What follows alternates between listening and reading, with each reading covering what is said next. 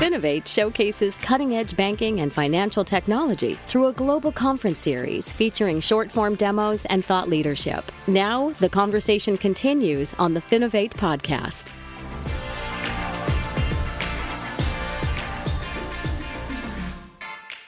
Hello and welcome to the Finovate podcast. Joining me today, we have Melanie Pickett, head of the asset owner segment at Northern Trust. Melanie, thank you so much for joining me today. Thanks, Greg. It's great to be here. So, to start, can you give us just a little bit of a background on yourself and how you come to be at Northern Trust? Sure. So I've been at Northern Trust for a little over five years. I had an interesting journey to Northern Trust and that I, I was a client before I joined. And I joined Northern Trust specifically to launch a, a, fintech within the bank called Front Office Solutions, where we serve the world's largest and most complex endowments, foundations, family offices, and pensions, and help them really with the very complex portfolios that they're managing and some of the very complex data management challenges that they have. So I run the asset owner business at Northern in the Americas. We're about one fifth of the bank's revenue overall.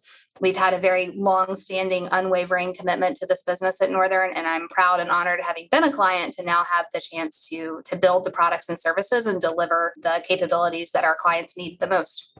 Yeah, what a cool transition. So, you know, let's jump right in. We're going to be talking today about, you know, how you are approaching digital evolution, both within your department and kind of with Northern Trust more broadly. Obviously, there's a lot going on, and I don't want you to feel like you have to cover on everything, but but broadly speaking, what have you all been up to? Yeah. I mean, so we talk about digital for a purpose. And that purpose for us at Northern Trust is delivering an incredible client experience. And so most of the work that we're doing is really focused on outcomes related to our client experience or our employee experience. Uh, and so we've been focused, you know, within this front office solutions business and changing the way that we're working as a team, the platform, the data that we're delivering to our clients, and ultimately the client experience that we're able to give um, these incredible, incredible mission driven clients of ours. So within the front office solutions business, I talked a little bit about the fact that I was a client beforehand. And some of the challenges, you know, we had as a client were around how complex the data and the portfolios are that we were managing. And so, what we've done at Northern Trust in building and launching this business is really build a new public cloud based application that's a portfolio management solution for our clients. And we've paired that with, you know, an incredible team of, of service professionals and developers and designers and engineers who are continuously deploying and developing new capabilities for our clients. Yeah. So we had talked before we push record about some of the pieces that you're working on in terms of giving customers kind of, uh, you know, uh, you, you have a unique set of customers and giving customers kind of a some some new tools to play around with. Can you start by talking about a little bit uh, your customers, where they're coming from, and how their needs are a little bit different from I think what a lot of our listeners might be coming from? Sure. So Northern is global custodian, you know, has a large institutional client base. These clients are endowments, foundations, family offices, really doing some of the most important work in the world with respect to um, the pools of capital that they're managing. These portfolios are incredibly intense uh, and complex investment portfolios that are typically highly concentrated in alternative investments. And alternative investments are sometimes uh, not transparent. Um, they're certainly manual in nature. There's no, you know, automated clearinghouse function as we think about with typical securities in an investment portfolio. And so the nature of uh, curating and gathering the information about these investments, often it all lives in PDFs. And so when I was a client uh, in my former role, we would receive 30 to 35,000 documents, for example, every year from our investment portfolios. And we would need to go through those documents, read them, obviously, tag them, store them, pull the information out, and then act on it. And it was an incredibly burdensome process. So, one of the things that we've done within front office solutions at Northern Trust is really focus on how we digitize that document capture and document um, procurement and, uh, and data procurement uh, process. So, we've used some incredible natural language processing and machine learning capabilities to um, automatically go out to hundreds, um, tens of thousands of investment portals, pull documents down um, on behalf of our clients, take the valuation information and the transaction information out of those documents, use custom client models to actually go in and tag and store those documents to a client's uh, document database and really make that process so much more efficient and so much more timely for them. So, as a result, our clients do not have to do that work themselves and we're able to deliver to them their portfolio data in a much more timely and much more accurate fashion. Yeah, I mean, honestly, that sounds like a massive undertaking. Just the amount of documents and verification that you have going back and forth. I can imagine why uh, everybody involved is pretty happy to have some good technology behind those solutions to make it a, a much simpler process. Um, now, I know that's not the only piece that you've been working on. How, how, did you guys approach the decision around what areas you wanted to prioritize as you were looking to grow your digital capabilities? Were there specific pieces of feedback that you were taking into account, or you know, were you looking kind of more from your particular pain points within your own organization? How did you decide where you wanted to spend your time and energy? Yeah, I mean, I think having been a client, I think that our my focus and our focus is, has always been very client centric at Northern anyway. And so we used and partnered with our human centered research and design team at Northern to really go out and do very deep, detailed research with prospects and clients across the globe to talk to them about their pain points. And I was telling the story this morning internally. We had a deck of cards, and this deck of cards was, you know, a group of different pain points that we knew our clients were struggling with across these portfolios that I, I talked about in these business activities. And so we had, you know, each user or participant in the research process actually put this deck of cards out on the table in front of us and really sort of rank the the things the processes and the pieces of technology that were most painful to them um, on a day-to-day basis we had them fill out mad libs about describing what the huh. future might like um, and so we asked you know five years from now, if Northern Trust were successful with this product, this is what would be easier about my day. And it was just a really fun, interactive way to get that feedback from our clients, but really focus on not solving our internal problems, but solving, you know, the pain points that were would resonate the most with with our clients and prospects. And so I still, you know, refer to those documents. I have them in my office. I think about them all the time when I think about the new features and the new functions that we're rolling out. I, I keep an internal checklist in my head of, of, of those pain points that our clients told us about and making sure that we're always kind of doubling back to that as our mission. No, I love that. What a what a good idea to kind of have everybody just have a deck of cards in their hand and be able to rank them in that way. And of course, I'm assuming you haven't made it all the way through the deck yet. Is that a realistic possibility, or will at some point you are there, are there more cards than you can reasonably bite off? I mean, yeah, there's probably more than we can bite off, but you know, to be uh, to be fair, my development team has done an incredible job in this cloud native environment of deploying features and functions really on a daily basis. We're deploying code all the time to our clients, and so we're able to deploy features and functions on a very short cycle time, which means you know, as we've put clients on the platform. We have now three dozen clients or so managing about 450 billion in assets. Um, those clients have driven our agenda. So it's not so much, you know, what did my clients tell me three years ago should be our priorities, but our current clients have certainly shaped the platform in the ways that are, are meaningful to them yeah giving people that level of insight or getting the insight from those customers is obviously really important and i think there's a real strong takeaway there for anybody listening to this when it comes time for you in your organization to decide how you want to prioritize things. This seems like a, a really good way to, to go about doing it. Now of course it's we'll never all out, you know, I, I, oh. would just say, Greg, we, you know, very recently with our clients, we developed, you know, two different ways to look at a particular portfolio analysis related to portfolio liquidity. And it's interesting because my development team and my design team had, you know, a bit of an internal debate over, you know, how these features might best appear to a client. And so we took those two design um, options out to chief investment officers at our client base and really had the conversation with them. What do you want to see? What would you not want to see?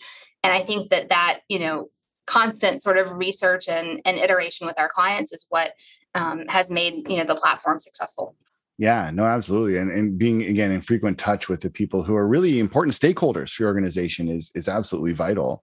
Um, now that we talked about one side, kind of how you decided to prioritize which areas you wanted to go out and target. And then there's this other side of it, which is how you actually go and try and solve those problems. There's this sort of big debate right now in the fintech ecosystem, this kind of build slash buy slash partner. Um, you know, the idea being how do you actually go out and get the technology that you want to implement? Um, this is one that a lot of banks struggle with. What what is your strategy, Ben, at Northern? We've done a little bit of each, to be honest. And you know, the way that I started to approach that question was really to think about what part of the value chain to the client did I want to own and control, and what part was I comfortable, you know, partnering or um, or perhaps buying. And so for a global custodian, what we have focused on, you know, for decades in our business is safekeeping and custody of assets. That's a commodity now. We have competitors, we have a ton of scale across the industry. We need to find new and interesting ways to add value to our clients. And the, the areas that we're focused on are really in the front office where our clients are making these investment decisions these portfolio decisions. So for me i wanted to buy and build you know the capabilities that my clients would value the most. And uh, and that meant that we took a different approach than our competitors uh, where you know that custody data just sort of got sent to different third parties um, that did the portfolio analytics, did the enrichment of the data, really provided that front office investment decision making capability to our clients. Um, I didn't want to outsource that. I didn't want to give that value away to another third party. Um, that would have been much cheaper, much easier for me to do. But what we wanted to do was really double down, understand our clients' needs, and invest in the capabilities that we knew, you know, would bring them the most value. So, some examples along the way, we bought a small fintech called Parilux Investment Technology, which had an incredible set of capabilities in this portfolio management arena. We then built um, a completely cloud native um, single page application on top of that to deliver a much more modern web based um, framework uh, with which our clients could interact with that data uh, in a mobile fashion and on the road. But there are some cases where you know we have partnered, and so we've taken equity investments in a couple of companies and partnered with companies where we knew we couldn't get the capability built fast enough, but we needed to offer it in order to kind of round out our product set or we you know knew that we didn't have the internal expertise to build the capability so one example is a company called Essentia they have an incredible behavioral data science focused approach to understanding um, how an investment manager has created their returns if that has been luck or that has been skill is there persistence in that track, track record? But that's a set of, of data and data science and, and analytics behavioral analytics that we were not going to be able to build or certainly build quickly in-house. Um, and so that's a great example you know where we we took the partner approach instead yeah, no, I think one of the things that really strikes me about this is again how strategic you've been in terms of what do you want to own at the end of the process and making sure that you come out of it with that technology that you created being your own technology piece that you have complete control over. Now, I know that was a lot of extra work. Given that, was it something that you think you would recommend to other people? Is it is it valuable to put that work in or looking at it with the benefit of hindsight, do you think, you know, actually maybe we ended up doing a little bit more there than we needed to do? I think every company has to figure out where they want to play their bets. We can't, you know, play them in all arenas. I'm really happy with the path that we took because in many cases the partners that my competitors anchored on in terms of, you know, just feeding data into this ecosystem, those partners were then purchased by larger companies or in, in fact, you know, do not have the levels of investment that they need to remain competitive. And so um, I feel good that we control the value prop to our clients and we can control the level of investment going forward. Yeah, absolutely. So, what advice do you have for people who are kind of struggling with this question right now? And it is one that I see a lot of people struggling with. Is there anything you can share with them that might help them kind of break whatever logjam they might be facing? Sure. I mean, I think for me, again, it was, you know, and it's kind of the traditional outsourcing question as well, as well as what do you want your core competency to be? We at Northern Trust are in an interesting space in that we're the smallest of the big custodians, the biggest of the small custodians. And so sure. we're in um, an interesting sort of size where I can't be the low cost provider. I don't want to be the low cost provider. I don't have that level of scale. While we have significant scale, um, we're not, you know, the biggest, right? And so I need to differentiate on product. I need to differentiate on service. And so that's where I've made, you know, from a corporate strategy perspective, that's where we've made our investments. And so, you know, we had just have taken a different approach. And that's really what the advice I would give or the the line of thinking certainly is how are you competing? What is your your core strategy? And if it's about, you know, differentiation, then, you know, that's where you need to make your investments and that's where you need to control your destiny going forward. Yeah, I mean, at the end of the day, there's not one right answer here. There's a million right answers because there's a million different kinds of companies, and each company has their own different value chain, their own priorities, their own core competencies, as you mentioned. And so, I think this is a really good way to think about it strategically and make a decision that ultimately will benefit yourself and your organization. So, you know, we have time for one more question here. Let's end by zooming way out. Let's talk big picture. Talk about the future. What when you look into the future of Northern Trust five or 10 years down the road, what is the best version of Northern Trust that you can see? What's kind of the, the piece that you're striving for? Yeah, it's it's that differentiation again. In this space, we have made a different, you know, significant investment on behalf of our clients. And I want clients to want to become clients of Northern Trust because we have the products and services that they need. And they know that our people offer those with incredible service and inc- incredible data quality. I think at the same time, you know, I think a lot about our partners. We call employees at Northern Trust partners because that's the mentality that we have, you know, across the bank. And so that partner experience is really as important as our client experience. I, I told a client this morning if I can have happy, engaged partners, I will have happy, engaged clients. And so we're spending, you know, a significant amount of focus as well on what is that partner experience, what is the employee experience, and that will drive my client experience as well. So for me, five to 10 years from now, it's that I have doubled my market share because I have clients and I have partners, employees that want to work here, want to do business with us because we make it easy. And we do that, you know, with an incredible experience for them. Yeah, no, I love it. I love the vision and I love the way that you're approaching things. Again, I think you're finding a really good balance between the sort of strategic side of it, but also recognizing that at the end of the day, you know, this is a human facing industry and you need to have everybody in all sides of the equation being benefited by the technology that you're implementing. So um, it sounds like a very achievable goal. I mean, certainly is going to be a lot of work that would have to go into it, but based on what I know and what we've been talking about, I wish you all the luck in the world. Thanks again for taking the time to chat through some of the pieces you've been working on with me. Thanks, Greg. Really appreciate it.